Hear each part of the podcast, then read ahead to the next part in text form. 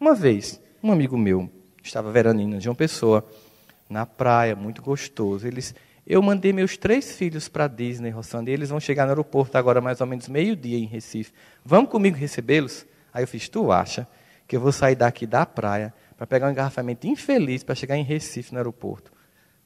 Ele disse, não, mas vamos, eles vão estar tão alegres e tão agradecidos pelo que eu proporcionei. Eu disse, eu vou, agora eu vou, que ele vai precisar de ajuda. Achar que adolescente de classe média alta é agradecido quando eu sabia a criação que ele estava dando aos filhos, eu fui para fazer terapia de apoio mesmo.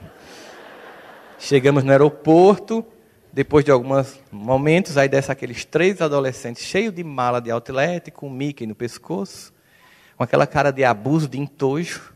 E o pai bem feliz. E aí, meu filho, como é que foi lá? Vocês gostaram? Foram no cartel de Harry Potter? Foram no Cirque Soleil? Foram na Disney? Viram os fogos? Aí um fez, normal, pai.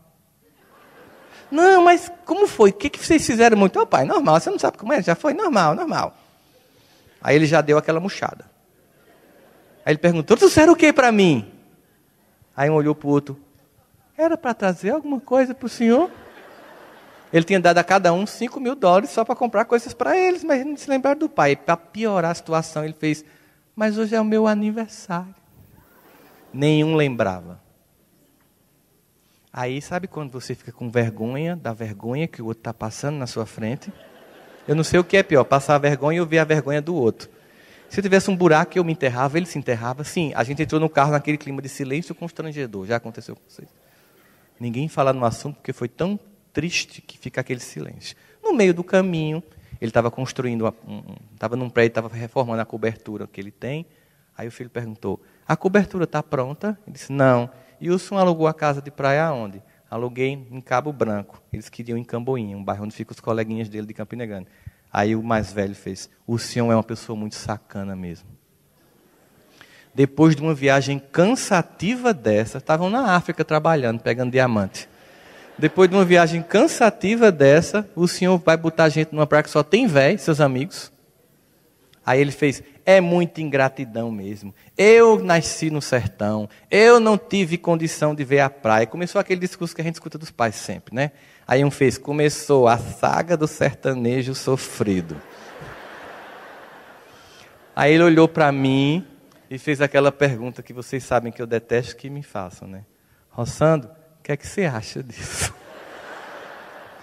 Aí eu disse assim: se você tivesse feito 5% do que os seus filhos fizeram agora com você, com a sua mãe ou com seu pai, o que teria acontecido? Eles diziam: eu estava sem o um queixo há muito tempo. Eu disse: e você odeia seus pais? Ele disse: não, amo profundamente. Eu disse: sabe por quê? Porque eles foram seus pais e você não é pai.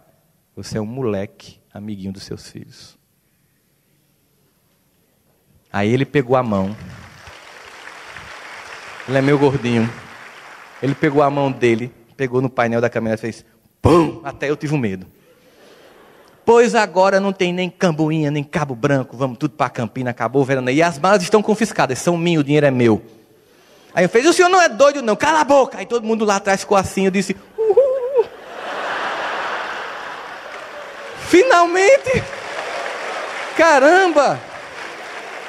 Eu chamo isso, sabe de quê? Reintegração de posse afetiva.